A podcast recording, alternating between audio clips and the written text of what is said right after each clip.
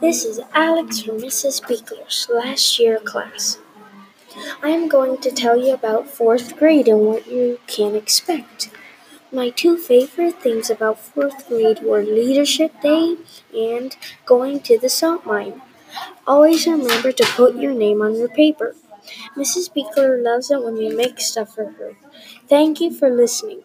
I hope you have an awesome fourth grade year.